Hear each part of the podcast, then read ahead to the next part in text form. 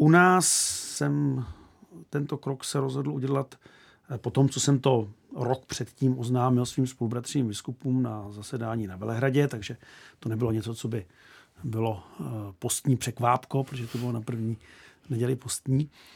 A mm, otevřelo to diskuzi samozřejmě. Diskuzi, eh, která běží dodnes, jejíž plodem je také potom to, co jste už avizovali začátku, to znamená dotaz pana kardinála Duky do Říma.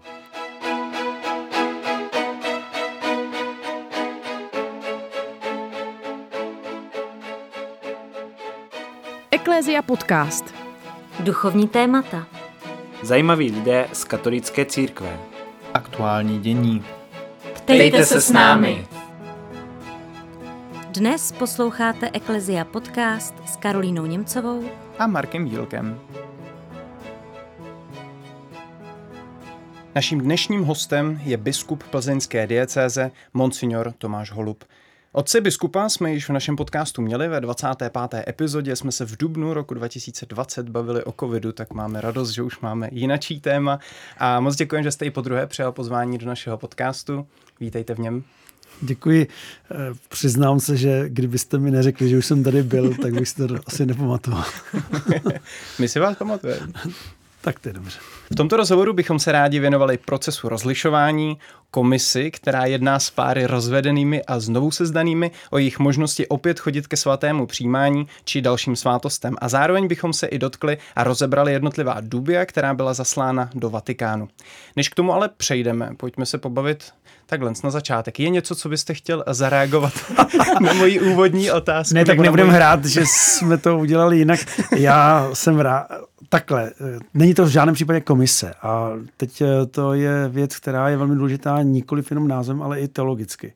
Uh-huh. Protože v celém tom procesu nejde o to vytvořit novou strukturu, ale být na blízku jednotlivým lidem eh, s jejich problémy a rozhodovat nikoliv na základě toho, že budou nějaká pravidla, která musí splnit, ale toho, že jim nasloucháme. Takže z toho důvodu to z podstaty nemůže být žádná komise. Jak to tedy můžeme nazývat v našem rozhovoru? Jsou to obecně? jednotliví misionáři milosedenství, kteří doprovázejí ty, kteří jejich celoživotní projekt eh, manželství ztroskotal, ani vstoupili do nového a hledají blízkost církve.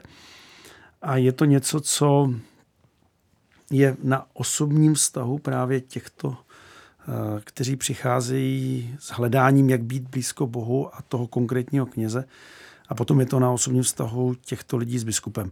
Není to žádná struktura. Dobře. Mm. Takže k společenství misionářů milosrdenství, kteří doprovází, se ještě dostaneme. Ale v tuhle chvíli ještě uh, natáčíme tento rozhovor v adventu. Jak si ho užíváte? Jak ho prožíváte letos?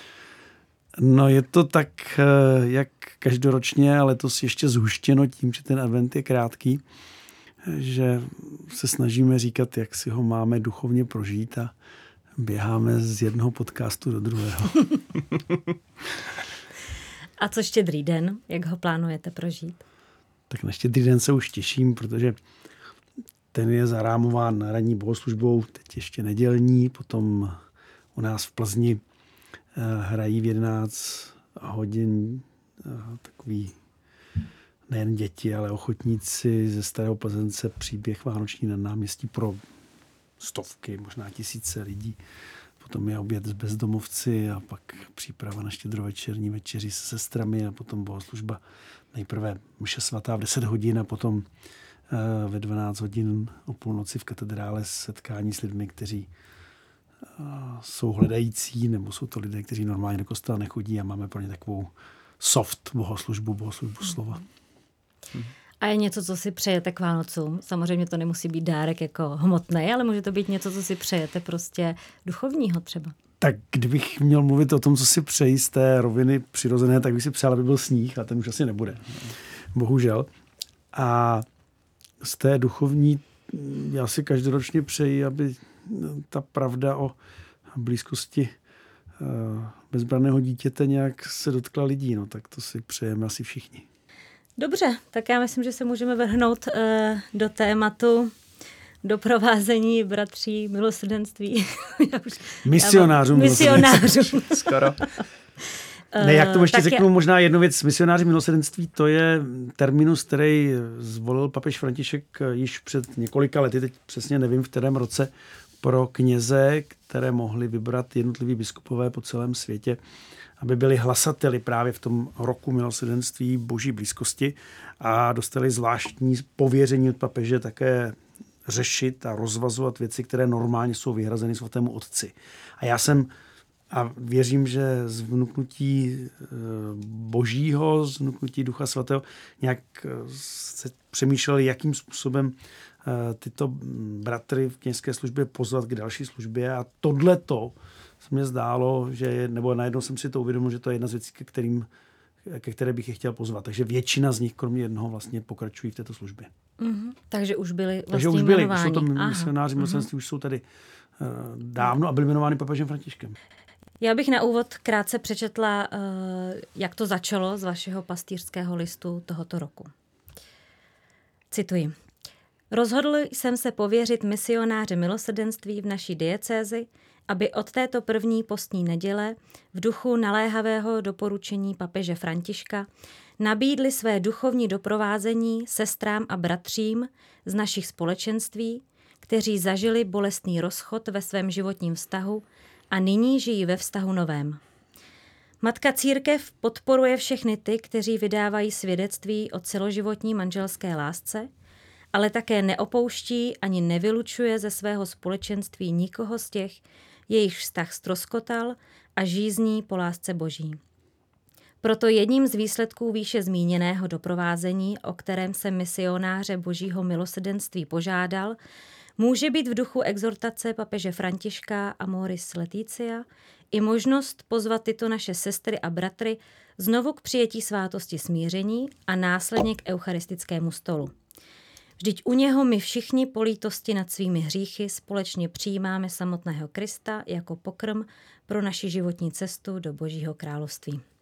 Konec citace. Myslím si, že v církvi už se hodně, cito, hodně mluvilo o tom, že rozvedení a znovu sezdaní nemohou přistupovat k Eucharistii, jak udělat, aby mohli. Co vás vedlo k tomuhle kroku? No tak především, že to bylo otevřeno papežem Františkem.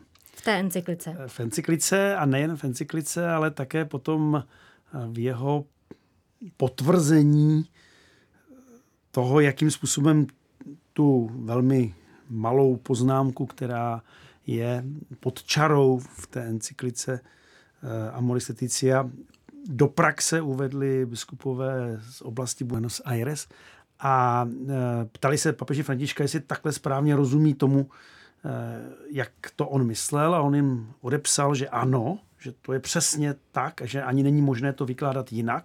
Mm. A zároveň, a to je docela důležité, tyto dva dopisy, to znamená dopis, který dostal, tak i dopis, který odeslal potom zpátky do Jižní Ameriky, tak rozhodl založit takzvané akta apostolice sedis, tedy do něčeho, co je, řekněme, zákonný věstník církve. To znamená, v té chvíli se z toho stalo uh, řádné učení katolické církve. A já jsem reagoval na to, co je řádné učení katolické církve. Mm-hmm. Ale zároveň jste byl první z biskupů, kdo na to nějak reagoval minimálně takhle, co by šlo dohledat. Jak to bylo vlastně přijato ostatními biskupy, tohle vaše rozhodnutí? Tak zdůrazňuji, že jsem nebyl vůbec prvním biskupem katolické církve, kteří takhle reagovali. Myslíme v České, v České republice. republice. Tak, takže jenom zdůrazňuji, že těch kněží, teda těch biskupů a diecezí, kteří již přijali mnohem dříve než já toto rozhodnutí, jsou desítky, možná stovky. U nás jsem tento krok se rozhodl udělat po tom, co jsem to rok předtím oznámil svým spolubratřím biskupům na zasedání na Velehradě, takže to nebylo něco, co by bylo postní překvápko, protože to bylo na první neděli postní.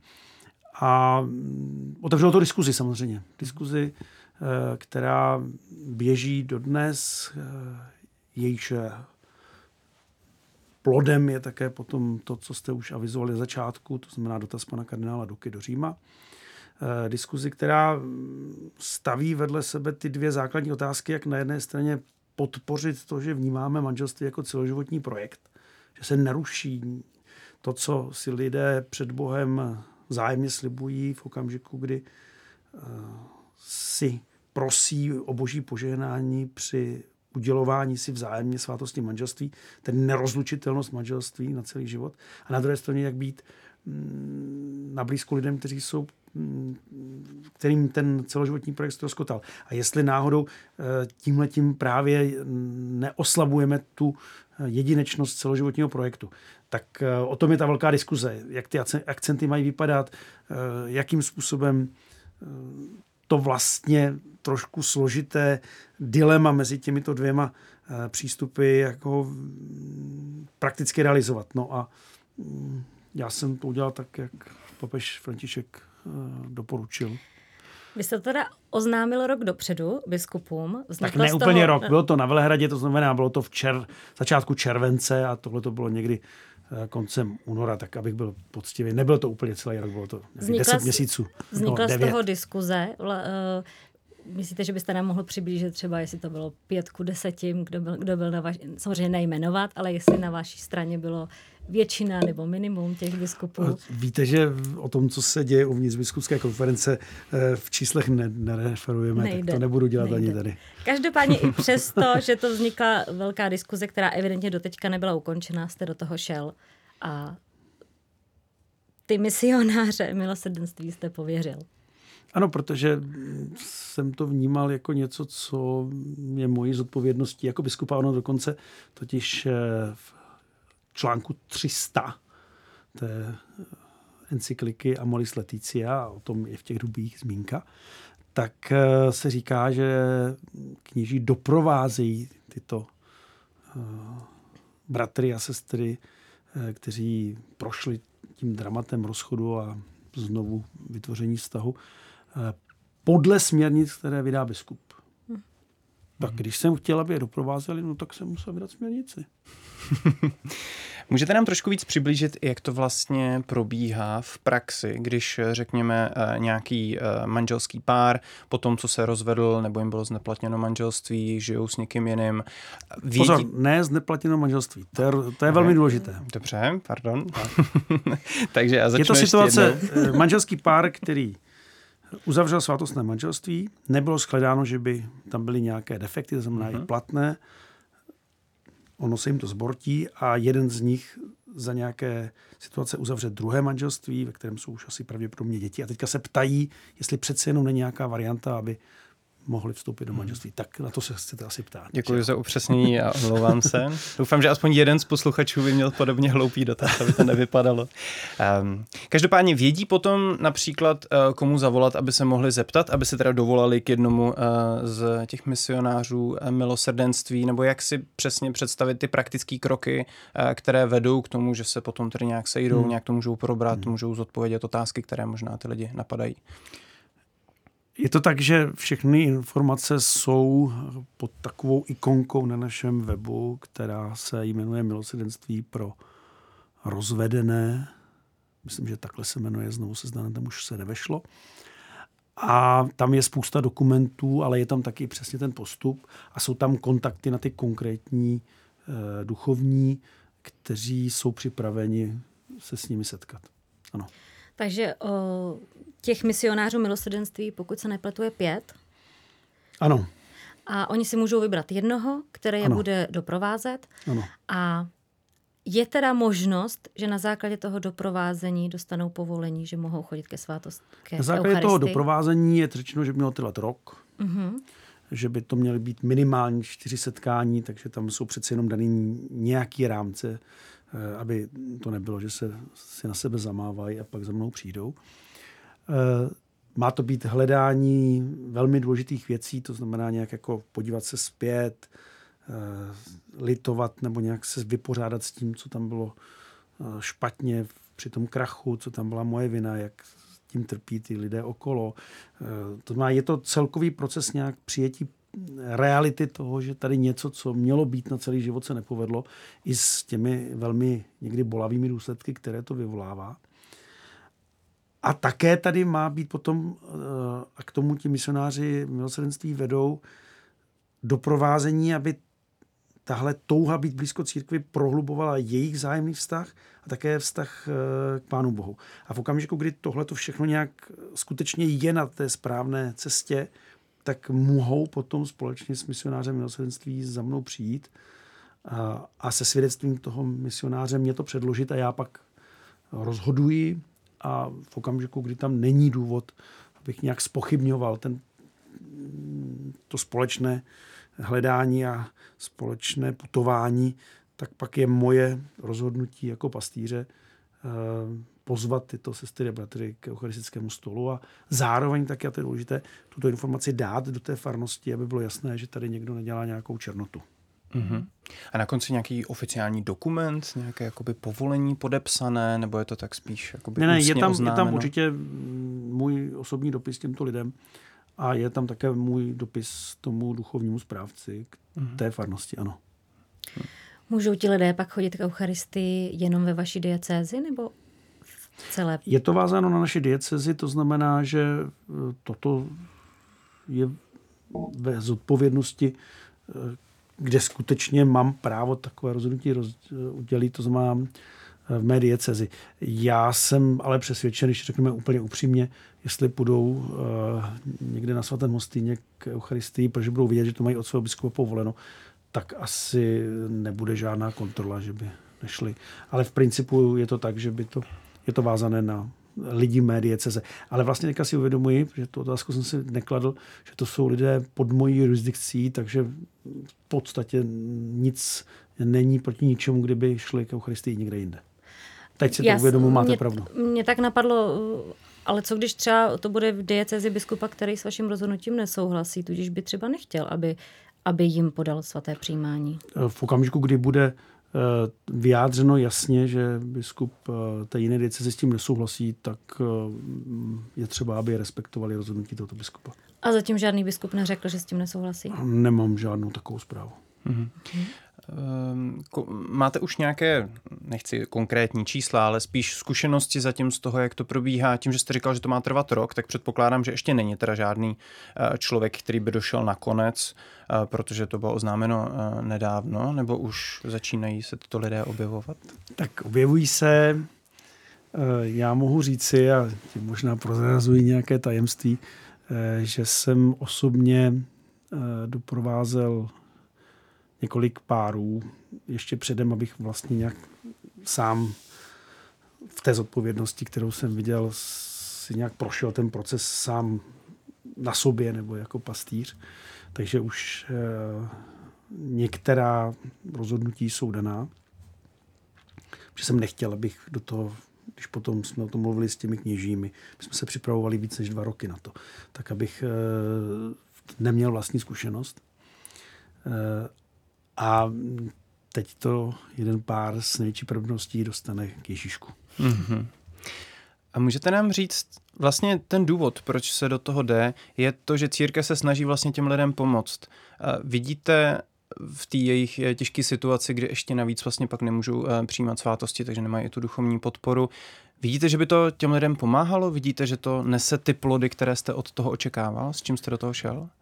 Takhle, eh, nejprve je potřeba říci, že existuje jeden jediný důvod, proč nemůžeme být my jako katoličtí křesťané pozváni k Eucharistii a to je, když žijeme v těžkém hříchu. A těžký hřích znamená, že odmítáme boží blízkost a boží lásku. A právě jedna z úžasných věcí, kterou papež František zdůraznil v Amoris Leticia, je, že mohou existovat situace, kdy objektivně ta věc je v v závažné věci, to znamená ta matérie, jak se říká, je závažná, tedy směřovala by k těžkému říchu, ale ty subjektivní uh, rozhodnutí vůle toho člověka skutečně hřešit tady vůbec nejsou. A v té chvíli se nejedná o těžký hřích a v té chvíli je možné, aby ti to lidé šli k Eucharistii. To znamená, není to něco, co bylo popřením toho, co církev učila. Učí stále to samé, akorát mnohem více možná má vnímavost pro jednotlivce a nikoliv jenom pro pravidla, která se dají uh, napasovat úplně na všechny. A mm, my věříme, že Kristus v Eucharistii je základní posila pro každého z nás. proto v centru našeho života církve stojí právě Eucharistie. A mm, co já, aspoň mm, teď, když jsem šel k vám, tak zrovna jedna paní z jednoho toho páru, který jsem již pozval k Eucharistii, tak mě posílala nějaké WhatsAppky s přáním eh, k Vánocům, s fotografií svého, myslím, že vnuka. A myslím, že to jsou lidé, kteří se teďka modlí intenzivně za mnoho lidí kolem sebe, takže bych řekl, že to ty plody nese, aspoň jak to vidím. Hmm. Poslední otázka z tohoto okruhu. Je už nějaký biskup, který uh, ohlásil, že půjde stejnou cestou jako vy? Tak uh, musí to ohlásit ten biskup. Ale já myslím, že se některé věci rodí.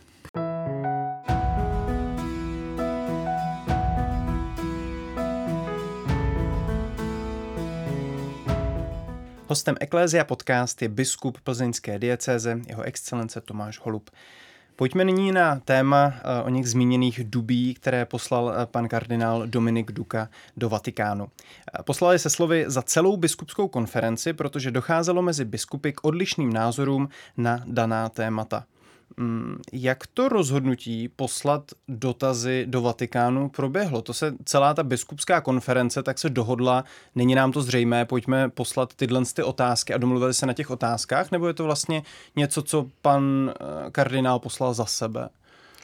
Já myslím, že tady trošku panovala nejasnost. Určitě to je věc, kterou konzultoval s předsedou biskupské konference, ale že by to bylo bodem nějakého jednání biskupské konference, to nebylo. Uh-huh. A i proto tím pádem to bylo za něj a nebylo to za předsedu biskupské konference, tedy uh, za pana Graubnera. Já tohle to nejsem schopný posoudit. Uh, v odpovědi je řečeno, že tam byla ta reprezentace a předseda biskupské konference má určitý mandát vlastně to takhle asi udělat. Ale uh, je to určitá nejasnost, kterou si myslím, že nemá, není, je zbytečné nějak opitvat. Hmm. Mm-hmm. Tak se rovnou možná na ty Dubia pojďme podívat. Já jenom možná Dubia, ono tam to slovo Dubia, myslím, že nikde nezaznělo jako oficiálně. Dubia byla vedle toho mm, Dubia kardinálů pěti, na které papež František v podstatě ve stejnou dobu odpovídal. Tady to bylo právě vyjasnění, takže já bych možná, protože ty Dubia vypadá jako trošku politicky už církevně politicky zaměřeno, byly to dotazy. Dobře. Nevnímal bych to, ne, asi bych nepoužíval slovo Dubia. Dobře. Hmm. Tak se pojďme na ty dotazy podívat. Eh, myslím si, že eh, nemusíme všichni přesně rozumět těm otázkám a těm odpovědím, proto bych jsme tady rozebrali přesně jednotlivá, hmm. jednotlivé otázky, hmm. jednotlivé odpovědi, aby jsme eh, nepodsouvali, když tak papeži něco, co se vlastně neřeklo. Ještě znovu Nebo řeknu. digastery. Tak, výborně. Ten, kdo to odpovídal, byl prefekt kongregace pro nauku víry, kardinál Fernandez. Nicméně v tom originálu je podepsáno, že to je po tom, co ty eh, odpovědi předložil svatému otci a ten je schválil. Jenom, ať jsme, ať jsme přesní. Mm-hmm. Některé otázky projdeme rychle, hmm. které jsou jasné, u některých se určitě zastavíme déle. První otázka. Je možné, aby diecéze v nejednotě s biskupskou konferencí rozhodovala zcela autonomně s odkazem na skutečnosti uvedené ve druhé a třetí otázce? Tak můžeme tomu rozumět, že otázka je o tom, jestli biskup v jedné diecézi si může rozhodnout i přesto, že biskupská konference má na to jiný názor. Jsem přesvědčen, že takto je možné tu mm, otázku chápat a tím pádem už je jasné, o kom se mluví. Ano. Ehm, potom druhá, třetí otázka. Tak... Pardon, eh, jenom teda papež na to mhm. odpověděl, že ano, biskup může k tomuto kroku ve eh, své diecezi. Já bych zdůraznil, že tam je řečeno nejen, že může, ale že dokonce by měl.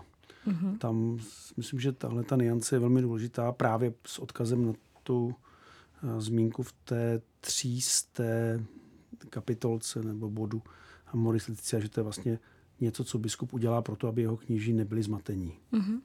Mm-hmm. Druhá a třetí otázka eh, jsou trošku spojeny. Lze odpověď papeže Františka na otázku pastorační sekce diecéze Buenos Aires vzhledem k tomu, že text byl zveřejněn v akta apostolik C, Cedis. Děkuji, C, Cedis. Považovat za vyjádření řádného magisteria církve a ve třetí otázce na encykliku Amoris Leticia. Tady myslím, pokud jsme to dobře pochopili, jde o to, že se uh, je tam dotaz, jestli jde tedy o učení církve nebo pouze o nezávazný názor uh, papeže Františka. Rozumíme tomu dobře?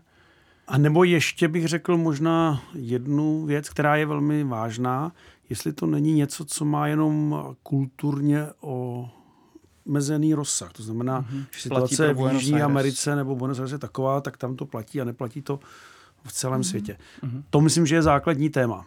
Mm-hmm. Ale ta odpověď je mm. jasná v tím, že to bylo zveřejněno, tak je to něco, co se stane eh, součástí toho běžného magisteria mm-hmm. katolické církve na celém světě. A e, možná ještě jedna věc, e, svatý stolec tuhle věc zdůraznil ještě tím, že vlastně tahle ta odpověď na ty otázky jednotlivé, e, tak vyšla nejenom v české sekci Radia Vatikán, ale kompletně ve všech sekcích po celém světě v ten den. Vlastně hlavní zpráva Vatikán News v celém světě byla tahle ta tohleto téma. Takže tím taky bylo zdůrazněno, že se to týká úplně všech. Mm-hmm. Takže se opravdu jedná o závazné učení magisteria. Tak odpovědělo, mm-hmm. odpovědělo dikasterium. Čtvrtá otázka. Je záměrem Amoris Leticia institucionalizovat toto řešení prostřednictvím oficiálního povolení nebo rozhodnutí jednotlivým párům? Tak, už je trošku složitější. Znamená to, uh, že jde nejen o to doprovázení, o kterém papež František mluví, ale že jde o to, aby jsme vyloženě udělali ještě jako nějaký řádný proces, jak to má vycházet eh, sepsaný, z pravidly a tak dále. Takhle, eh, to je přesně to, proč jsem prosil, aby jsme nepoužívali slovo komise. Mm-hmm. Protože eh, tady se ukazuje, že, a v té odpovědi to je velmi jasně řečeno, že to není, že má vzniknout něco nového, ale že v rámci toho, jak doprovázíme lidi, máme být vnímavější vůči jednotlivcům, a to nikoli v tím, že něco nového tady budeme soudit, že bude zasedat církevní soud, ale že budeme duchovně rozlišovat jako ti, kteří jsou pastýři, kteří doprovázejí. A na to nepotřebujeme komisi, na to potřebujeme lidi s citlivým srdcem. A to jsou dvě rozdílné věci. Mm-hmm. A tím pádem papež tady zdůrazňuje tuhle tu, nebo kardinál Fernandez tu důležitost e, lidí, kteří jsou schopni doprovázet v rámci toho, jak v plnosti pochopení, které přináší Amoris Leticia, je současné učení církve. Tam není nic nového z učení církve. Mm-hmm. A to je myslím, že je strašně důležité. Právě proto, že se tím ukazuje tahle ten rozměr e, nikoliv formální, který bude podle nějakých sepsaných extra pravidel a budeme si očkrtávat, když platí A, B, C a D, no tak to jde, když D neplatí, no tak to nejde. Tohle to tam vlastně není. Hmm, já myslím, že hnedka toho se dotkneme v další otázce. Kdo by měl být hodnotitelem dané situace dotyčných párů? Jakýkoliv spovědník, místní farář, okrskový vikář, biskupský vikář nebo penitenciář? Tady myslíme, že otázka je zřejmá a vlastně zaujala nás ta papežová odpověď, která je ale konzistentní s tím, co jste říkal, že by to měl být ten hlavním aktérem by měl být kněz, protože je lidem nejblíže. Je to o tom asi, jak, jak vy jste říkal, aby opravdu tam byl důraz na jednotlivce, na ten jejich příběh a ne na pouze splnění nějakých, uh, nějakých mm, ano, ne otázek. A k tomu já možná dodám jednu věc. Ehm, já jsem požádal bratry kněze, kteří jsou misionáři milosrdenství, protože jsem chtěl, aby ten přístup byl v mé diecezi takový jako jednotný eh, od všech těch misionářů. Proto jsme se na to intenzivně připravovali, proto jsme to diskutovali, studovali jsme ty věci. Měli jsme tam eh, jednou na dvouhodinové diskuzi jednoho významného filozofa českého, který je oponentem této věci, aby nám vysvětlil, proč si myslí, že to není možné. A takže jsme se nechali konfrontovat s tím vším. A na základě těchto diskuzí a nějakého společného pohledu, myslím, že jsme trošku sladili noty. A tím pádem to není tak, že by eh, ten přístup byl velmi, velmi rozdílný, aby se pak šuškalo by zatím, tam to je jednodušší a tenhle ten ti to nedá. Hmm. Jako tyhle ty varianty, jako vlastně jsme nechtěli, aby tady byl jednotný přístup a proto jsem já zvolil tu cestu, kterou jsem zvolil. Hmm. To se vlastně, i další otázka šestá, eh, měly by se těmito případy zabývat příslušný církevní soud, tak na to papež František odpovídá, že právě soud se týká pouze uh, prohlášení manželství za neplatné a ne, a ať nezastupuje církevní soud tady tu uh, vlastně ty misionáře milosrdenství. Což vlastně to, co vy jste naznačil, to tak občas bývá i u těch církevních soudů, že člověk ví, v jaké diecézi třeba je to jednodušší a tak dále, tak to, k tomuhle by právě nemělo docházet. Ne, tak já myslím, že to je v kontextu právě eh, toho, co jsme doteďka mluvili, že tady netvoříme další omlouvám se, to řeknu komisi. Mm-hmm. je zajímavé, jak centrální to slovo je, ale vlastně hodně to vysvětluje. No. no. Tudíž eh, odpověď je, že církevní soud pouze, co se týče zneplatňování manželství nebo prohlášení za neplatné, co se týče doprovázení, tak do toho církevní soud nemá mluvit. Přesně tak. Mm-hmm. Sedmá otázka. Eh, lze tuto zásadu aplikovat na obě strany civilně rozvedeného manželství nebo rozlišit míru viny a podle toho postupovat? Pokud dobře rozumíme, jde o to, jestli vždy automaticky tady oba dva manželé toho rozpadnutého manželství mají tady dostat tu možnost, nebo jestli se rozlišuje, kdo třeba má větší míru na rozpadnutí toho manželství. Rozumím tomu dobře, a jaká byla papežová odpověď? No, zase znova, v okamžiku, kdy zneplatníme manželství, tak to manželství nevzniklo a tím pádem oba dva jsou ve stejné pozici. Jestliže doprovázím, tak doprovázím konkrétního člověka v jeho konkrétní situaci. Eh, a to není něco, co by se mohlo přes kopírák aplikovat na to druhého. Ona je to individuální doprovázení, které se vždy týká konkrétního člověka, který přichází a prosí, jestli by jsme společně hledali cestu k Eucharistii. A takže to byla i papežová odpověď, tedy hmm. individuálně rozlišovat ano, a klidně tak. i každý z těch manželů přesně může tak. skončit. A je to z logiky věci. Já jenom hmm. uh, se snažím pozorným posluchačům uh, vysvětlit, že ty odpovědi mají opravdu velmi hlubokou logiku, která vychází z toho, jak tahle ta snaha, aby každý byl podporován ve, své, ve svém hledání být blízko Boha, jak jako je docela jednoznačná, důsledná. Nejsou tam nějaké jako skoky, jenom že jednou takhle, protože se nám to líbí a po druhý ne. Já se omlouvám, ale té otázce úplně pořád nerozumím. Co bylo cílem pana kardinála, na co se chtěl jako zeptat? Já se domnívám, že uh, ta otázka, já přiznám se, že toto jsem s Dominikem Dukou přímo nekonzultoval, byla dobře, když teda jako jednomu z rozvedeného páru Aha. bude povoleno, tak to znamená, že i ten druhý může. Jo. Protože u uh, rozvedených uh, zne, uh, a zneplatněných soudem to tak je. Hm. Zkrátka platí to pro jednoho, co platí pro jednoho, platí pro druhého. Mm-hmm. Myslím, že tam nejsou nějaký specifický ještě limity, tam můžou být teoreticky, ale z drtivé většiny to je tak, jak to říkám. A tady to mm-hmm. tak není. Mm-hmm.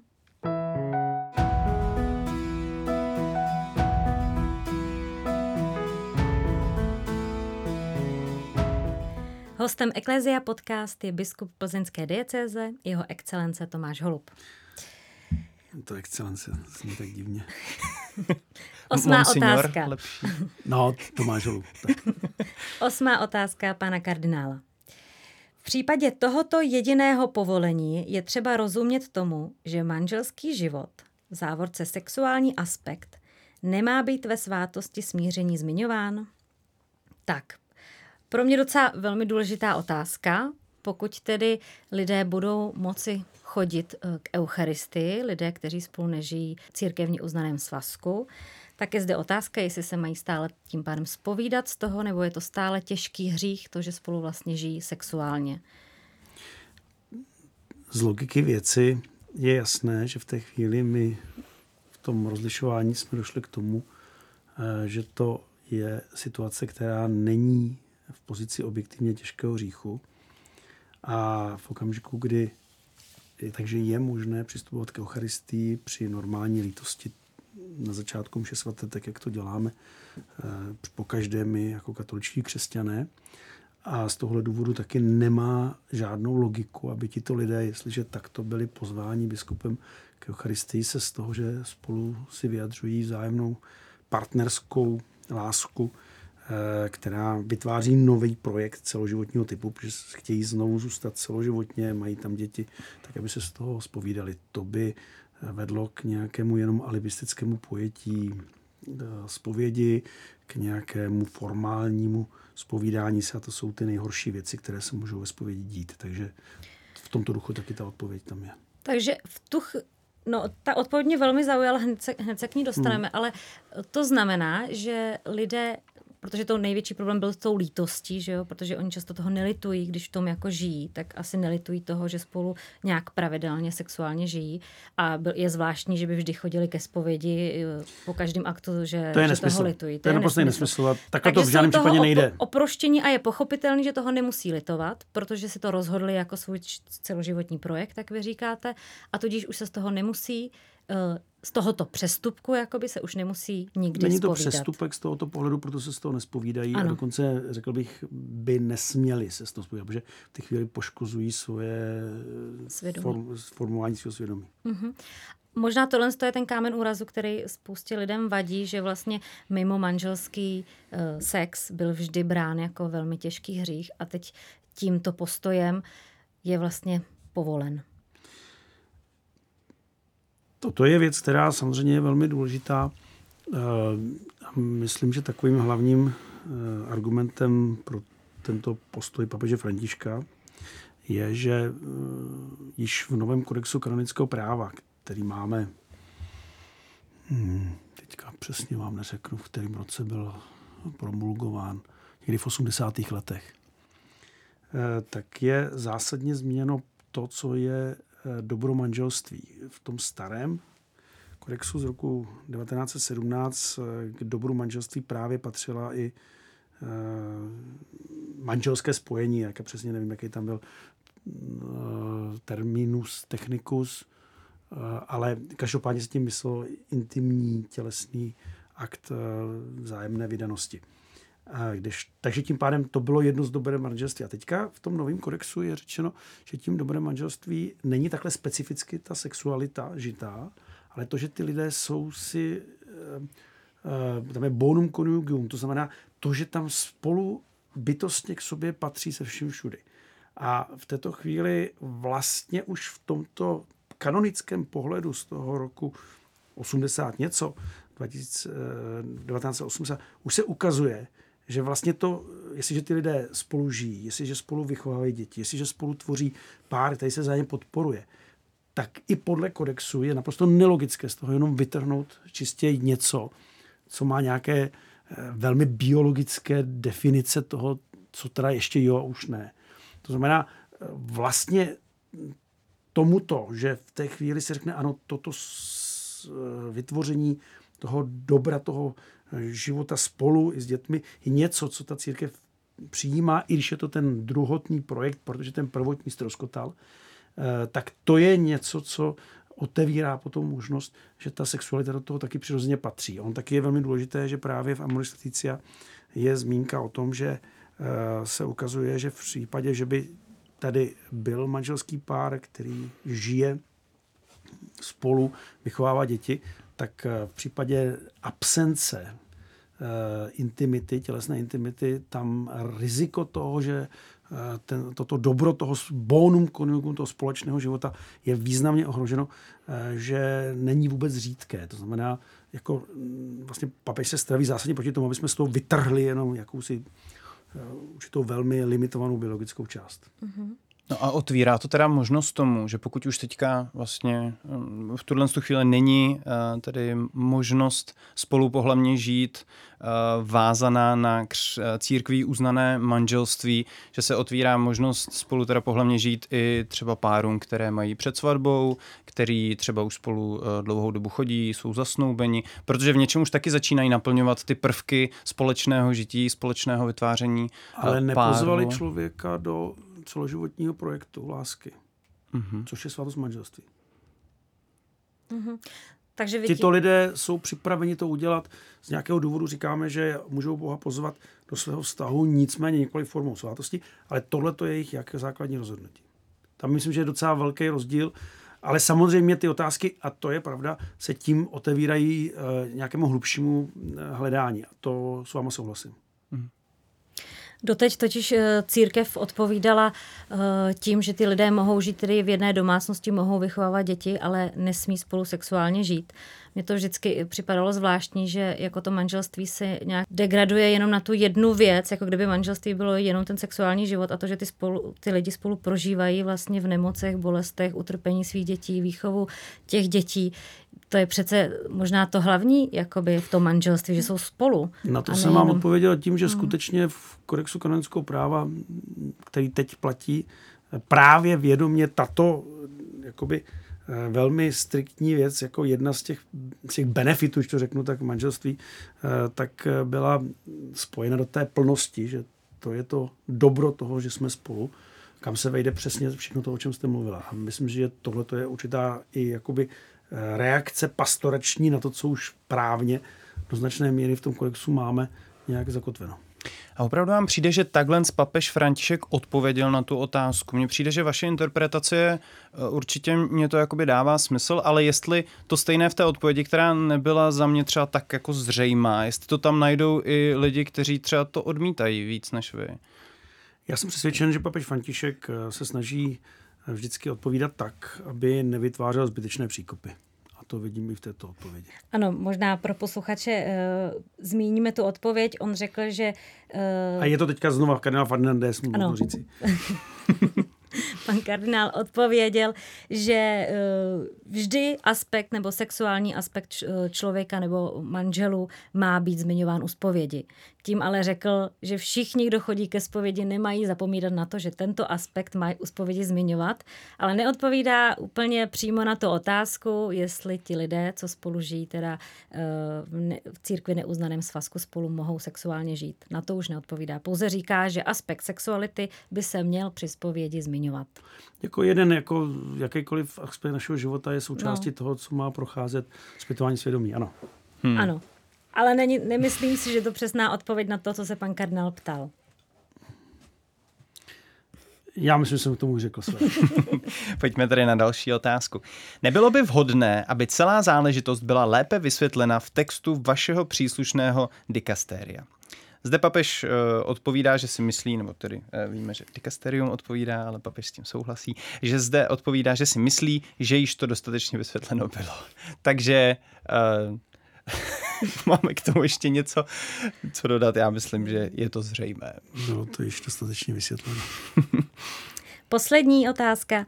Jak postupovat, aby byla upevněna vnitřní jednota, ale zároveň nebylo narušeno řádné magisterium církve? Tak, co to touto otázkou myslel?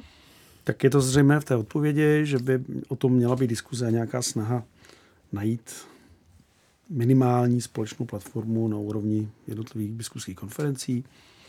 A to je, myslím, že odpověď velmi jasná. Takže aby se biskupové dohodli na nějakých minimálních kritériích, které za všechny budou v pořádku.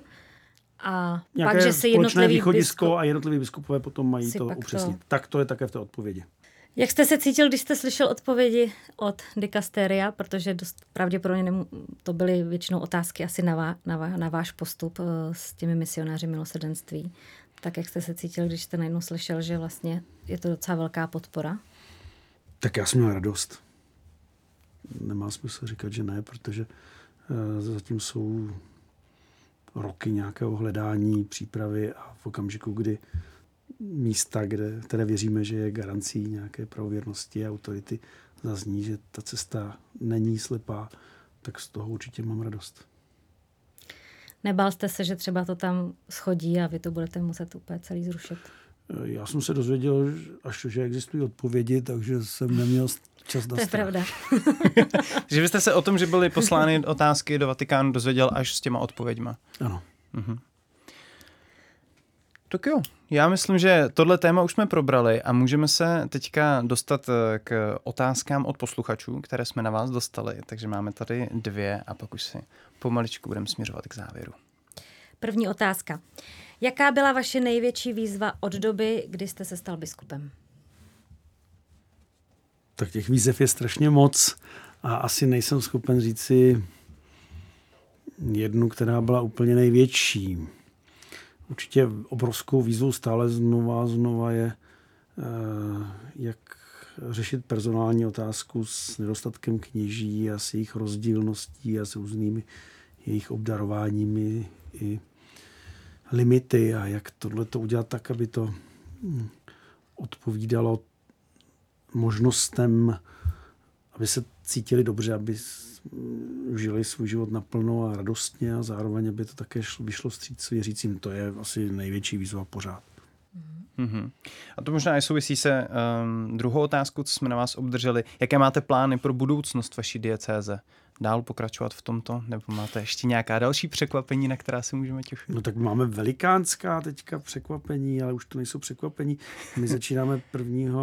ledna synodu tedy eh, diecezní synodu, kterou jsem svolal, eh, nebo svolám ještě jsem, já jsem oznámil, že ji svolám, takže při 7. ledna budeme ji oficiálně otevírat za přítomnosti apoštolského nuncia u nás v katedrále. Je to proces na dva a něco roku, kdy budeme hledat nějaké odpovědi na otázky. Je to podle kodexu kanonického práva vlastně nejvyšší forma, jak může biskup se radit v diecezi. Určitým způsobem taky s tím, že deklaruje, že přijme závazně to, co dvoutřetinová většina těch delegátů, kteří se tajně eh, budou, to budou tajně, tajnou volbou zvoleni mezi, mezi lajky a duchovními a řeholníky a řeholnicemi. Eh, takže se tím taky bude řídit. Takže to je velká věc teďka. Teďka žijeme synodou. Mm-hmm. Celá církev žije synodou. No a my žijeme tím, že odpovídáme na tu světovou synodu tou naši diecezní, protože mm-hmm.